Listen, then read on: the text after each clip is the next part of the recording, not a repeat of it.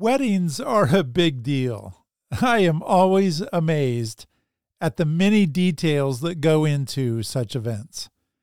It usually takes months to properly plan and execute a modern wedding ceremony, but one doesn't actually need to have that much time. There's really only a few things needed for two people to get married. What are those things? Well, there's the couple, a marriage license, you got to have somebody to perform the ceremony and maybe some rings to memorialize the event.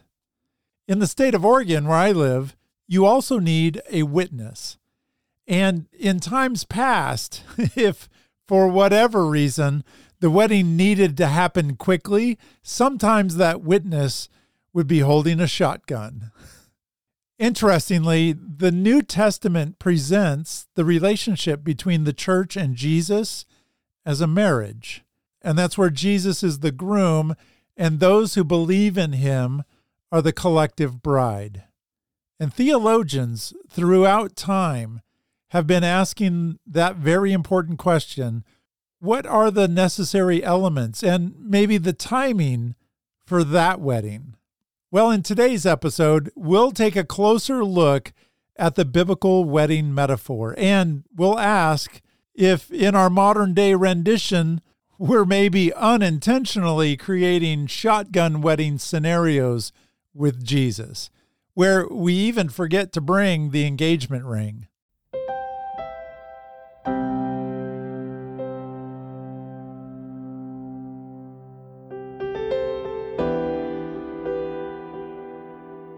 Well, welcome back to the Rethinking Scripture podcast. This is Greg Hall, and today we are going to be talking about weddings. Summers are when all the weddings happen.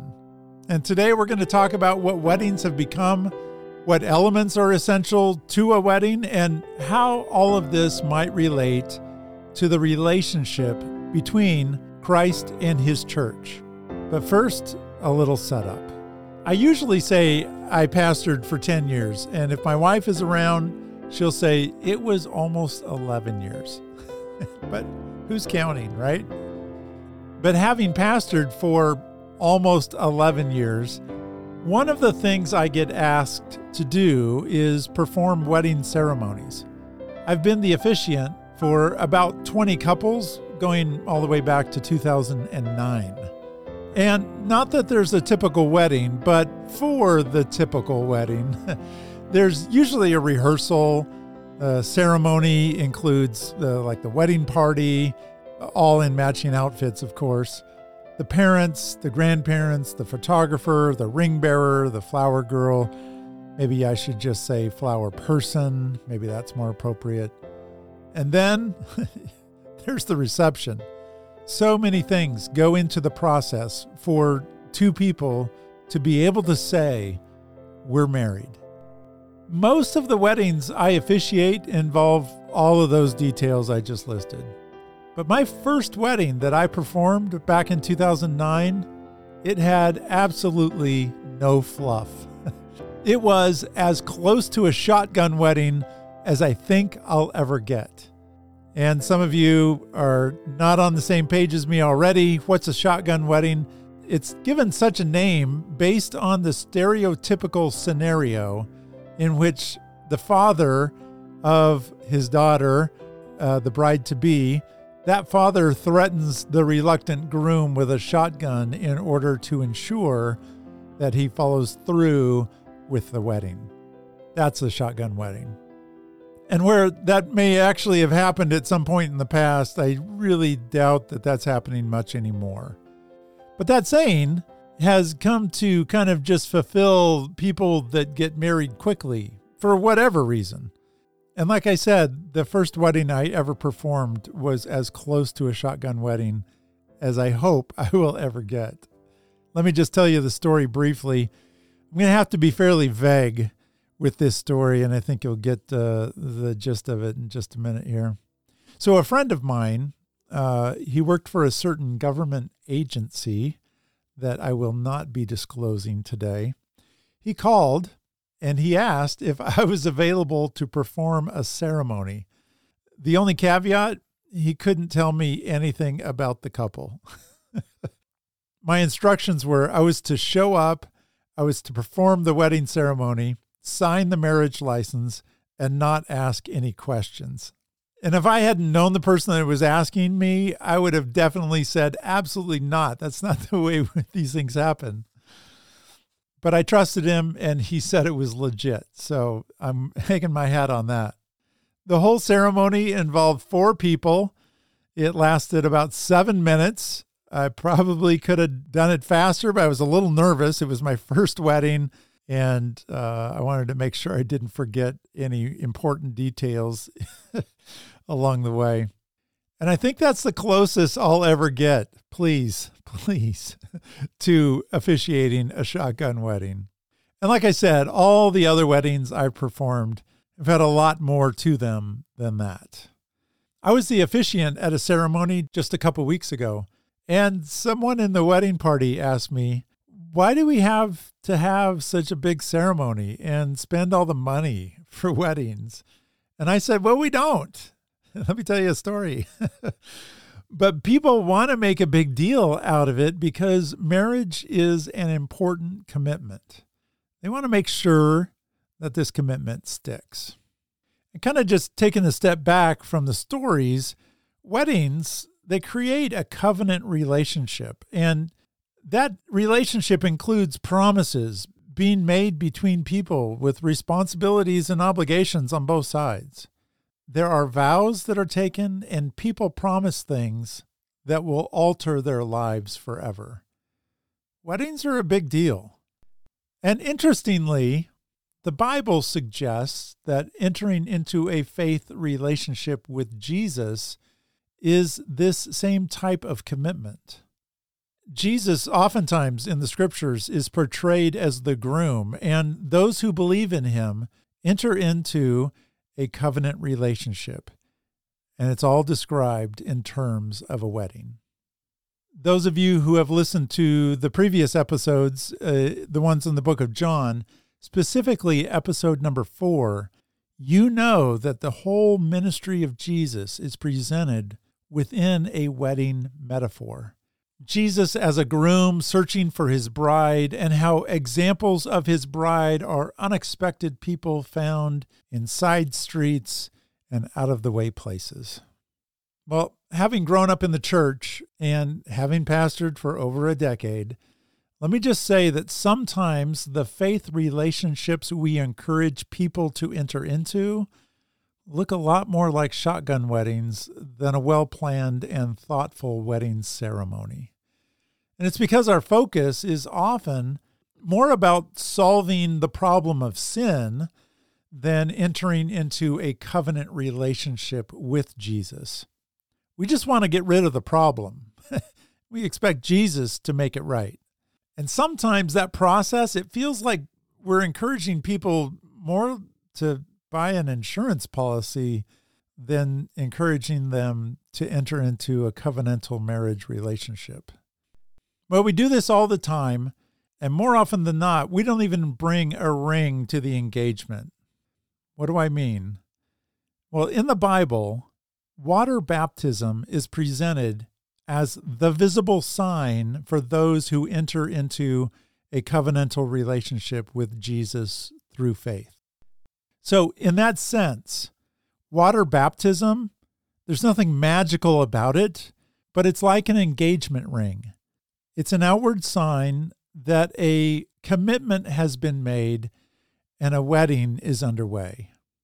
And just like there's nothing magical about water baptism, there's also nothing magical about a wedding ring. It's just a visible sign that you've entered into a sacred covenant. But water baptism is the sign that the Bible gives to show that one is in covenant relationship with Christ. And our modern practice of saying a sinner's prayer at an altar is maybe the equivalent of a really quick engagement without any rings. I mean, it might get the job done, but it might also be at the expense of understanding all the stipulations of the covenantal relationship that we've agreed to.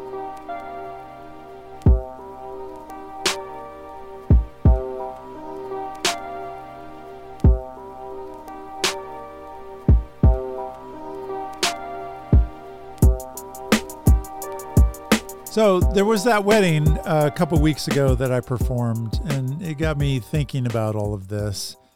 And then this past week, I also listened to episode 21 of the Slow Theology podcast. The hosts of the podcast, AJ Swoboda and Nijay Gupta, did a great job talking about why baptism matters. And I'll put a link in the show notes in case you want to give it a listen. They had a really good discussion that covered some of the historical practices within the Christian faith regarding baptism. Then, about halfway through the episode, Swoboda said that he thinks there can be some problems with people getting baptized immediately upon coming to faith. He said, We've created a situation where people often come to really quick decisions without taking seriously the true call to follow Jesus he brought up the point that sometimes in like a knee-jerk decision situation people aren't really considering the true commitment it is to become a covenant partner as the bride of Christ. Then he asked the question Should people get baptized immediately after coming to faith? Is it a bigger commitment than we've made it in our modern day practices? Well, one conclusion that they came to was not so much a problem with the timing of when people get baptized, but maybe what we teach baptism actually is. And they asked, What if we treat baptism more like a wedding? And then they said, Baptism's a huge deal. And their conversation, it reminded me of a theological debate that was spinning around about 20 years ago.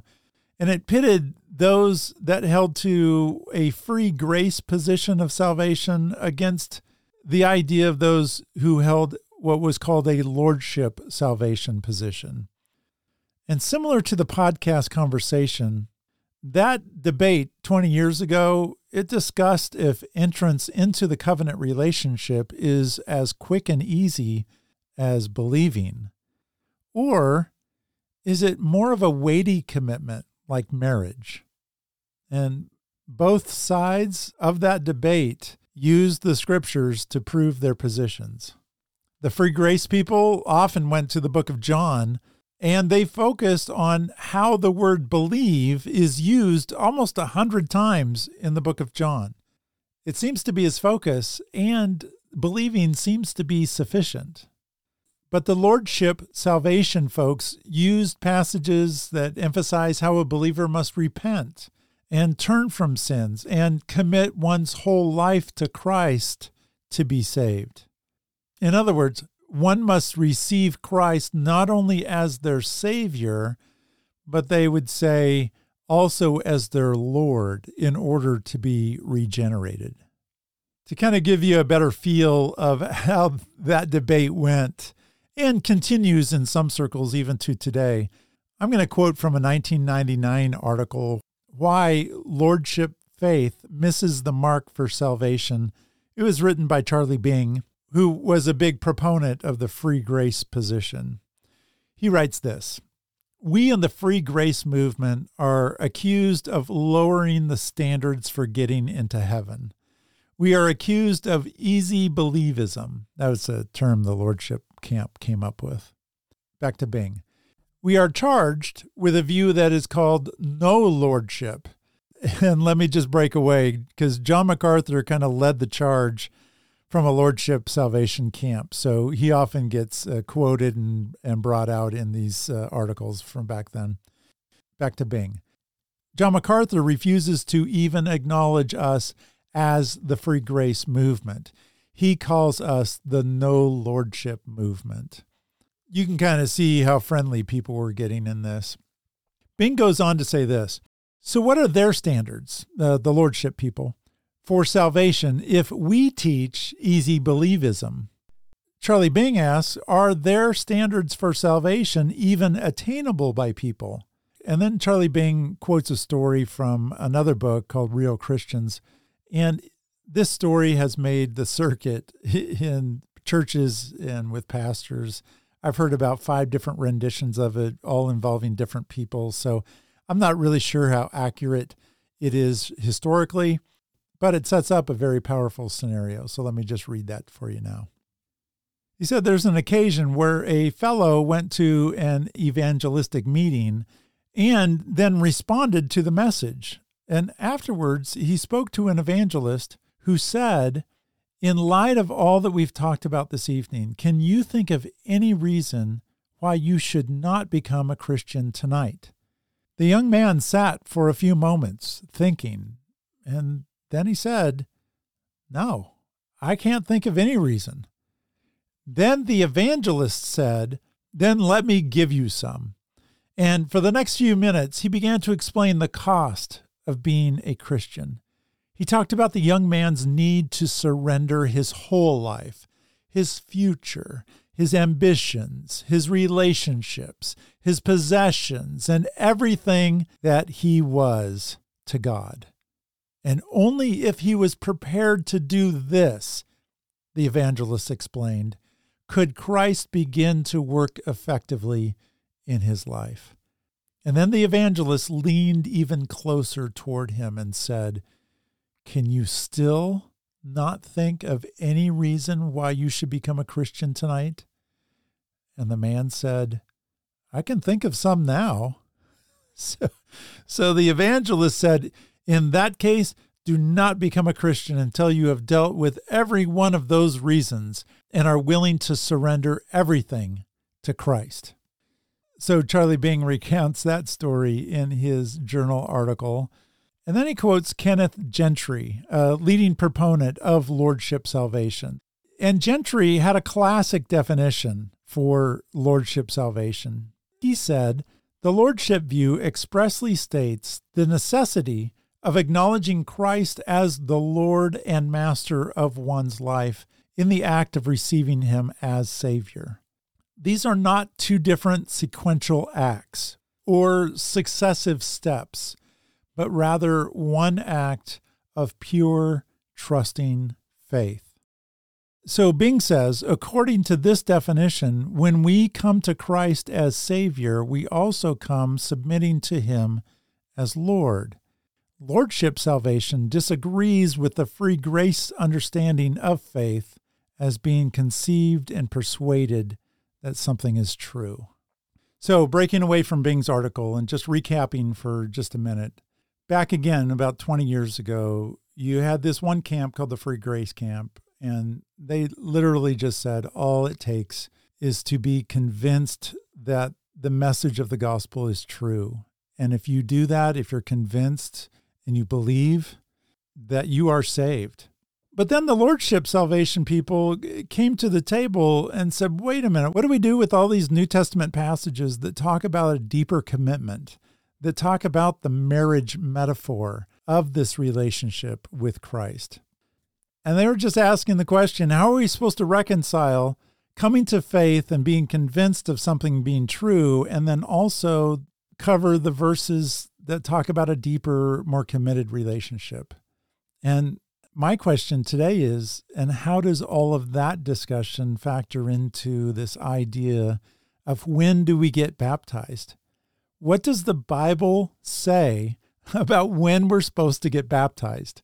Because my experience that I shared in my book was that I grew up in the church and I said sinner's prayers multiple times growing up, and my wife did too. And we got saved in at least one sense, if not multiple senses over the years. But we both, after having been married for a few years, realized that neither one of us had ever gotten baptized in water as a sign of our commitment to Jesus. I mean, we had led Bible studies, we were leaders in our church, but we had never been baptized. And if baptism is presented in Scripture as the initial sign of someone entering into a covenantal relationship with Jesus, why is it that so often in our culture, baptism is pushed way down the road?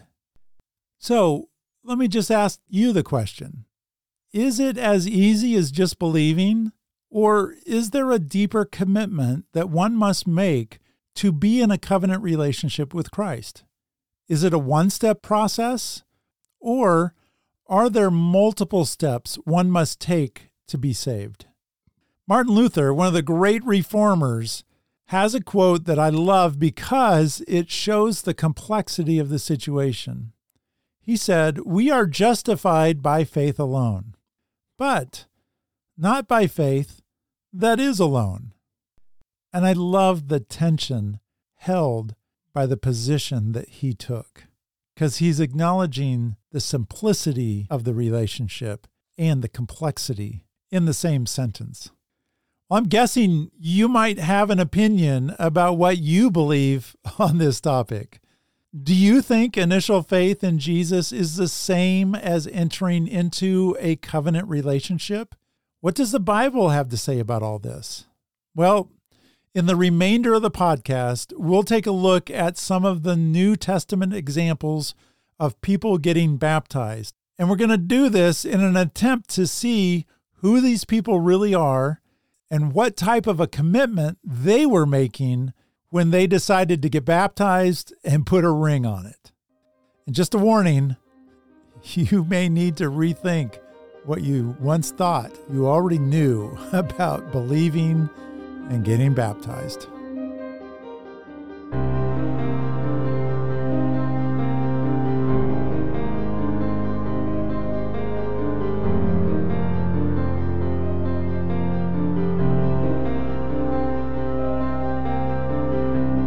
So, when we look at the New Testament, we often see that people come to faith in Jesus, and it seems like immediately they get baptized.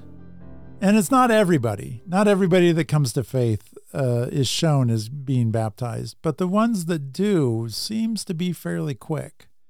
And using the wedding metaphor, they come to faith in him, and immediately they put that engagement ring on they get baptized. And why would I say engagement ring versus a wedding? Well, this may be a little theological nitpicking on my part, but I'm trying to be careful and I've rewritten this script two or three times, just trying to make sure I was crossing all my T's and dotting all my I's. The New Testament, specifically, uh, the example I gave is the Gospel of John. John frames Jesus' ministry as Jesus, the groom, in search of a bride. And he goes to the temple early on where you expect to find people that will become his bride. And temple is just being run by a bunch of people that don't believe. And he overturns the tables and he goes on the road in search of a bride. And he has encounters with people. He has a wedding at Cana. He's got Nicodemus that comes to him at night. He's got the woman at the well in John 4. He's got these unexpected people that you wouldn't think are going to sign up for a covenantal relationship, but there they are. So John's very careful to set up the Jesus in search of his bride metaphor in the gospel, but we get to the end of the gospel and Jesus has not found his bride. I mean, we have small examples of individual people, but his collective bride, the church, he has not found it. And interestingly enough, John's other book, the book of Revelation, includes the answer to where is Jesus' bride. Because at the end of the book of Revelation, in the last few chapters, the collective bride of Christ is brought forth and the wedding takes place. So, because of that scenario, because of the wedding happening at the end of Revelation, a time yet future to us, I believe, I'm going to refer to people in the New Testament and people today that come to faith in Jesus as entering into an engagement. Uh, and this also makes sense because Jesus said, I go to prepare a place for you, and I will come again. And in the Jewish mindset, Jesus was following the Jewish protocol where the couple would get engaged. And by the way, they were considered married at that time. That's why Mary and Joseph, even though they were just engaged, would have had to have gotten a divorce, as the Bible suggests. But after the engagement, the husband to be will go away and prepare a house, usually building on to his parents' home structure. And after a period of time where he got that built, he would come back for his bride, having prepared a place for them to live and take his bride with him. And so Jesus is talking like a man engaged to be married. And biblically speaking, knowing that that wedding is at the end of Revelation, we should probably view baptism, that outward sign of a covenantal commitment, we should probably equate that with an engagement ring. So when you get baptized, it's an outward sign like when you wear an engagement ring that you've made a commitment that is a covenantal commitment. It runs deep. So for many people in the New Testament, they come to faith in Jesus and they immediately get baptized. We'll cover some examples here in just a minute. And at least in those settings, it seems as if it's a one step, very quick situation. But that's partly our problem because we read the New Testament like everybody is an unbeliever. And if they come to faith in Jesus, that they're coming to an initial faith. And in those stories, the people get baptized immediately after believing. So, if that's the case, why is it that in our modern setting, that's not what seems to be happening? Why are people waiting so long to get baptized? Why is it that a prayer at an altar has taken the place in our culture as the sign of the initiation of a relationship? Well, let's just dive into a few of these examples. And first, I feel like I should mention that John the Baptist had a baptism ministry, but that was uh, kind of an Old Testament baptism.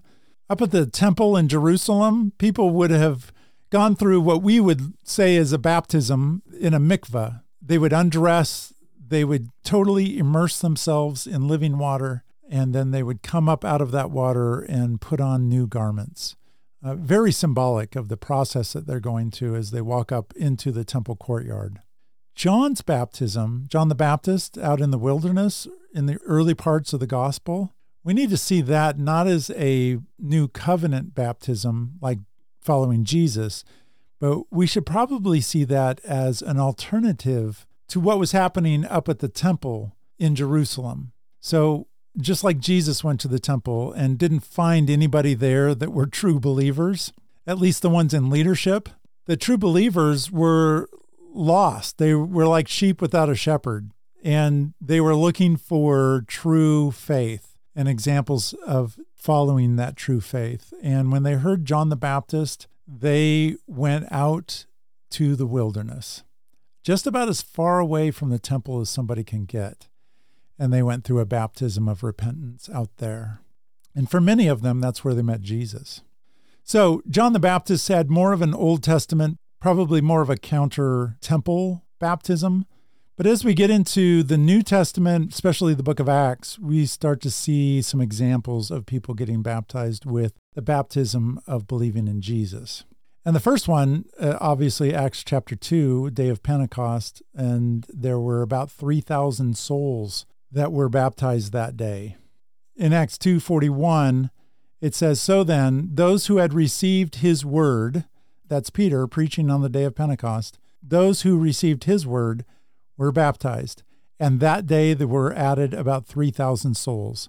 And again, we like to think that these 3,000 people that got baptized on the day of Pentecost, we like to think that they were spiritually neutral prior to this event, that they were unbelievers. And that likely is not the case. If you go back through the podcast episodes into the book of Acts, I argue this in multiple places that the people responding to that initial presentation of Jesus and the ones that accept it immediately, those are more than likely people who are already saved through their faith in the promise of a Messiah from the Old Testament standpoint, just like Abraham was. They have a faith that reconciles them with God. And so they're accepting Jesus that day, and the message that Peter gave was just an additional add on to the faith that they already had. It was a refocusing to a specific person, and they quickly believed in him. And there were plenty of people that didn't believe that day.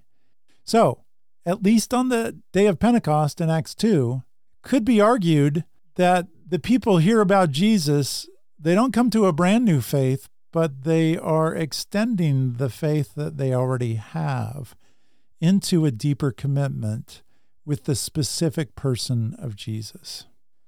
Skipping to Acts 8, we have a bunch of unnamed believers in the city of Samaria.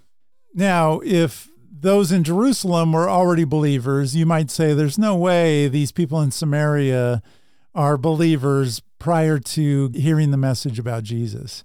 And I'm just going to push back on that a little bit because Jesus not only spent time with the Samaritan woman at the well, but several of the people from that community came out to the well and met Jesus. And then Jesus went into town and spent days with them.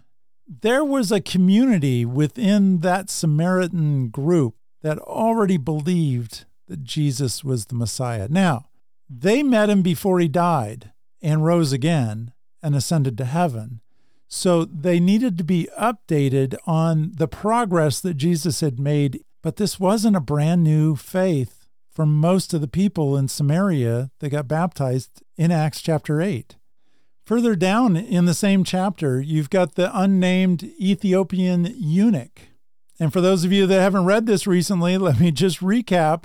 An angel of the Lord spoke to Philip and the angel said, Get up and go south to the road that descends from Jerusalem to Gaza. And so Philip got up and went, and there was an Ethiopian eunuch, a court official of the queen. And he was in charge of all of her treasure, and he had come to Jerusalem to worship. Now, for those of you that are geographically challenged, Ethiopia is in Africa this guy traveled from Africa to Jerusalem to worship. And my question to you is why would somebody ever do that? And the only really good explanation that I can find is found later on in the story because as he's traveling back and Philip meets up with him, he is reading the scriptures. He's reading a passage from Isaiah and he's asking questions about the Messiah who is this person that this Old Testament prophet is talking about? And it says, Philip opened his mouth, and beginning from this scripture in Isaiah, he preached Jesus to him. And then the eunuch said, What prevents me from being baptized? Now, this could be a brand new faith. People will say that the eunuch may be traveling because he's on a political trip on behalf of the queen and he's just fulfilling his duty. But I think the story plays out slightly different. I think this guy had at least the beginnings of faith before ever hearing about Jesus. He's wanting to believe in whoever Isaiah is talking about.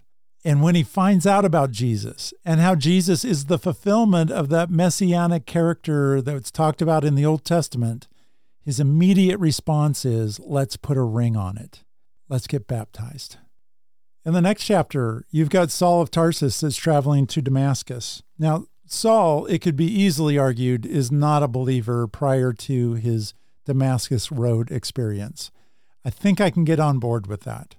But the characteristic of Paul that's different than a lot of modern day people that come to faith through a sinner's prayer, Paul had all the background.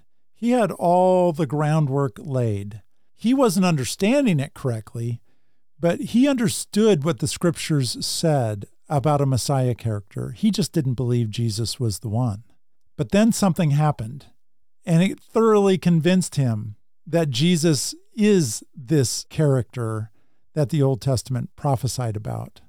And when that happened, it was just a few days after the scales fell from his eyes and he himself got baptized. It was fairly quick, it wasn't a long wait. In the next chapter, you've got the story of Cornelius in Acts chapter 10. Cornelius, unnamed members of his entire household, and not to go through the whole story, but if you look at all the details in the story, Cornelius is likely a believer in God unto salvation prior to receiving Peter and hearing about Jesus. And what happens when Cornelius hears about Jesus? He immediately gets baptized. He believes in Jesus and he puts a ring on it. In Acts 16, we have Lydia in the city of Thyatira. How is Lydia described? Well, other than selling purple fabrics, she's called a worshiper of God. And she was listening, and the Lord opened up her heart to respond to the things spoken by Paul. So, she was a worshiper of God, and the Lord spoke to her and told her the things of Paul were true. That sounds like a pre existing relationship with God that allowed her to come to faith in Jesus. What happened with Lydia? She and her whole household got baptized right away. Also in Acts 16, we've got kind of a different one though. Here we go. The Philippian jailer, Acts 16:33. Now this guy I'm going to probably say is the best option we have for somebody that has no background and no faith at all. I mean, we don't know this, but I think just the way it's presented, he's in Philippi, he's a jailer, doesn't say he's Jewish. I think this guy is probably just scared for his life because he didn't do his job well. And he asked this question Sirs, what must I do to be saved? And they said, Believe in the Lord Jesus, and you will be saved, you and your entire household. And it wasn't just that, though. The next verse, verse 32 says, And they spoke the word of the Lord together with all who were in his house. And he took them that very hour of the night and washed their wounds, and immediately he was baptized, he and his whole household. So, what we don't know is this truncated description. They spoke the word of the Lord to him. I'm guessing that took a little bit of time. And I'm guessing that they gave him the history and the full thing, and he came to faith. Having seen something miraculous happen that he couldn't explain, he probably came to faith rather easily. What is the jailer's immediate response? He put a ring on it. He got baptized immediately. He was willing to participate in the outward expression of what had been happening in the unseen inward parts of his soul. In Acts 18, you have Crispus, the chief ruler of the synagogue, and some unnamed members of his household that get baptized. And then you've also got in Acts 19 the unnamed disciples of John the Baptist who are in Ephesus 30 years after the fact, and they get the word of who Jesus is and what he had done, and they immediately get baptized most of these examples, and I'm going to say the Philippian jailer is the kind of the one that I would go to to say he's different. Most everybody else either had an existing established faith in the God of the Old Testament and his promises, or they had the foundation and knew what that Old Testament said, and after a miracle were ready to receive Jesus immediately. All that said, the majority of examples that we have in the book of Acts about people believing in Jesus and becoming baptized immediately, this is not an initial faith experience for these people. Largely, this is a step of sanctification. This is a secondary step for them. They had already come to faith in the God of the Old Testament, and it's not a brand new faith that they're experiencing. When they place their messianic expectations on the person of Jesus. That is a step of sanctification. So, most of the examples, the way I read the New Testament, would support maybe a two step process where we come to an initial faith and then later we're willing to get baptized. Then you got the jailer, right? We got the jailer. and we've also got the Great Commission. And the Great Commission is to teach them about Jesus and to baptize them. And there's no timeline given on the Great Commission when that baptism has to take place. But I think the expectation is that it's going to be happening sooner than it's happening in our culture in modern day. So, what's happening in our modern day scenario? We often ask for a commitment of faith before people even have a fully developed concept of who God is. They often have no framework. Sometimes the only framework is that they are a sinner and that Jesus can take away their sin. And the transaction is often presented kind of like a get out of jail free card. But the Bible talks about this relationship really more like an engagement, getting ready to get married. That's the way the Bible presents it. And in turn, baptism is the covenant equivalent of an engagement ring. So let me just ask the question Are we doing harm by presenting the sinner's prayer and not including all the stipulations of the eventual marriage that you're committing to? And not that that was a big enough question in and of itself, but let's also consider the order of the ordinances. So in the New Testament, we have two signs of a covenantal relationship. We have baptism, which is the initial sign, and then we have communion. Communion is an ongoing reminder that you're in a covenant relationship. So it's kind of like a vow renewal. Some people renew their vows. It's a reminder of the commitment that they've made. Communion is kind of like I promise to stay true to the promise of the marriage that will one day occur and that I'm highly expecting. That's what communion is. But oftentimes, what happens is people say a prayer and they believe that that suffices for an outward sign of a commitment that they've made, and then they begin taking communion, but they haven't been baptized yet. So what we've created in our modern day is kind of a weird scenario where people are coming to faith. I'm pretty sure they're saying a prayer, they're verbalizing their faith out loud to people. They're not getting baptized, which is the biblical initial sign of that commitment, but then they're skipping that baptism and they're starting to take communion. And they take communion for years. This was my story. I took communion for years as an active member of my church and a leader in such. And then finally, I got baptized.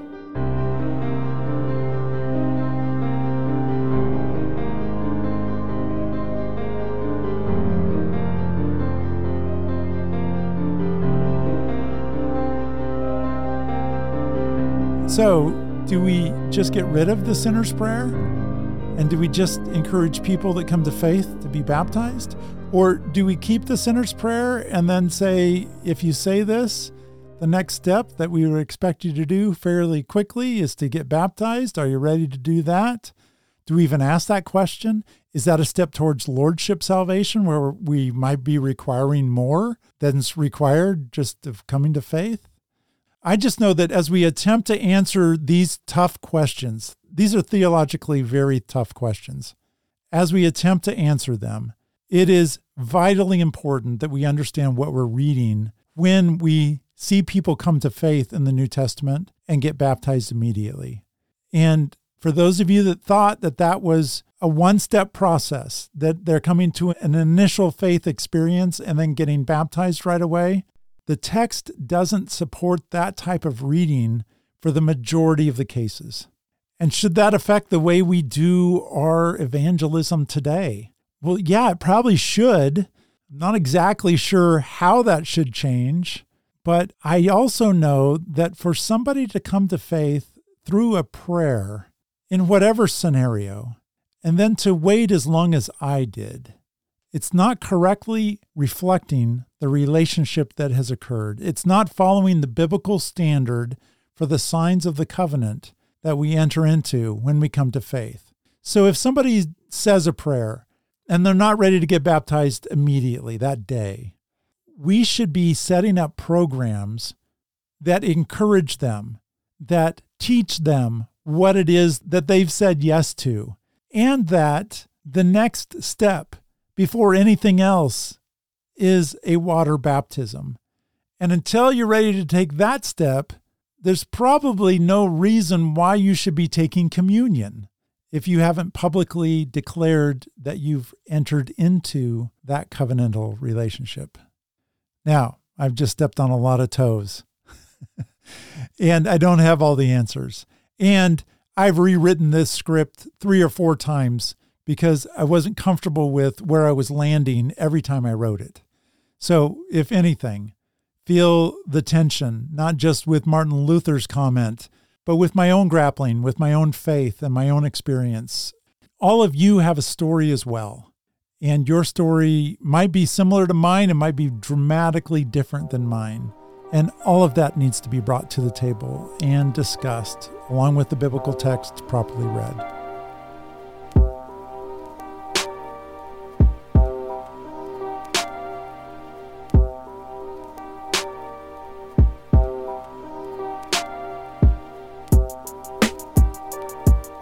So I'm not sure if we really solved much in this little exercise today, except to come to the conclusion that maybe we've assumed some things about those people in the New Testament that got baptized. Maybe we've assumed that they quickly came to an initial faith in God when they met Jesus. And then on the spot, they got baptized. But their situation was very different than our modern context. When we introduce people to Jesus, often it is their very first exposure to who God is and what he requires of those who enter into a covenantal relationship with him. Well, that's all I got for today. Thanks again for tuning in to the Rethinking Scripture podcast. If you've got a friend that hasn't been baptized yet, why don't you just share the link of this episode with them right now? They need to hear it, they need to grapple with it, and let's bring them into the conversation. And if I don't say it enough, thanks for your support of the Rethinking Scripture podcast.